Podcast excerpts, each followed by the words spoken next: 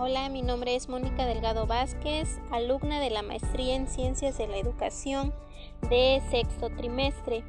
Estamos cursando la materia Didácticas Especiales a cargo del doctor Pedro Fernández León. En esta ocasión les voy a hablar acerca de lo que son las didácticas especiales y didácticas generales. Las didácticas especiales es aquella estudia los métodos y prácticas aplicados para la enseñanza de cada campo, es decir, de cada materia. Es donde el docente aplica los, los métodos o donde busca las estrategias para trabajar con sus alumnos. Nos habla acerca de lo que es el modelo concéntrico, que se basa en un núcleo central que pertenece al campo de interés del alumno. ¿Qué significa esto? Que el docente se va, se va a fijar en el interés del alumno, partir de ahí para poder desarrollar sus, sus estrategias, porque las estrategias va a ser de acuerdo al interés del alumno, de acuerdo a las necesidades que, que el alumno tenga.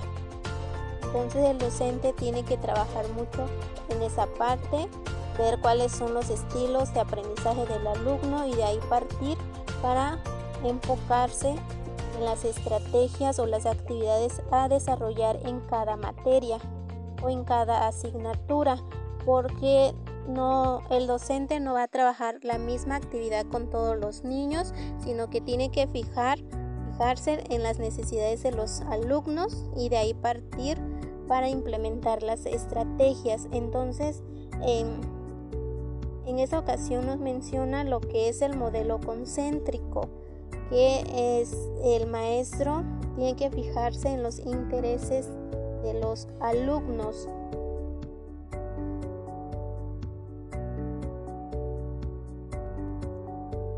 La didáctica especial se enfoca en todos los programas educativos, tanto preescolar, primaria, secundaria, educación media superior hasta la universidad, en donde el docente busca las estrategias necesarias para poder implementarlos con sus alumnos y así fomentar lo que es el aprendizaje significativo, lo que le va a servir a los alumnos en un futuro en la sociedad para ponerlo todo en práctica en el campo laboral.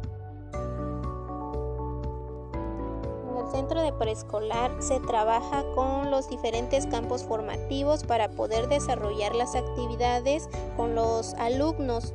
Por ejemplo, en el campo formativo de expresión y apreciación artística se puede poner en el aula los rincones de aprendizaje, como es la de mi familia, el rincón de biblioteca, el rincón de experimento, en donde el docente puede acercar a los alumnos a manipular los materiales que estén dentro del salón, acercar a los alumnos a desarrollar las actividades con los materiales que se cuenta en el contexto porque sabemos que en las comunidades pequeñas no se cuenta con lo que es la tecnología. Entonces ahí el docente debe de buscar, debe de adaptar las actividades de acuerdo a las necesidades que se tiene en el centro educativo.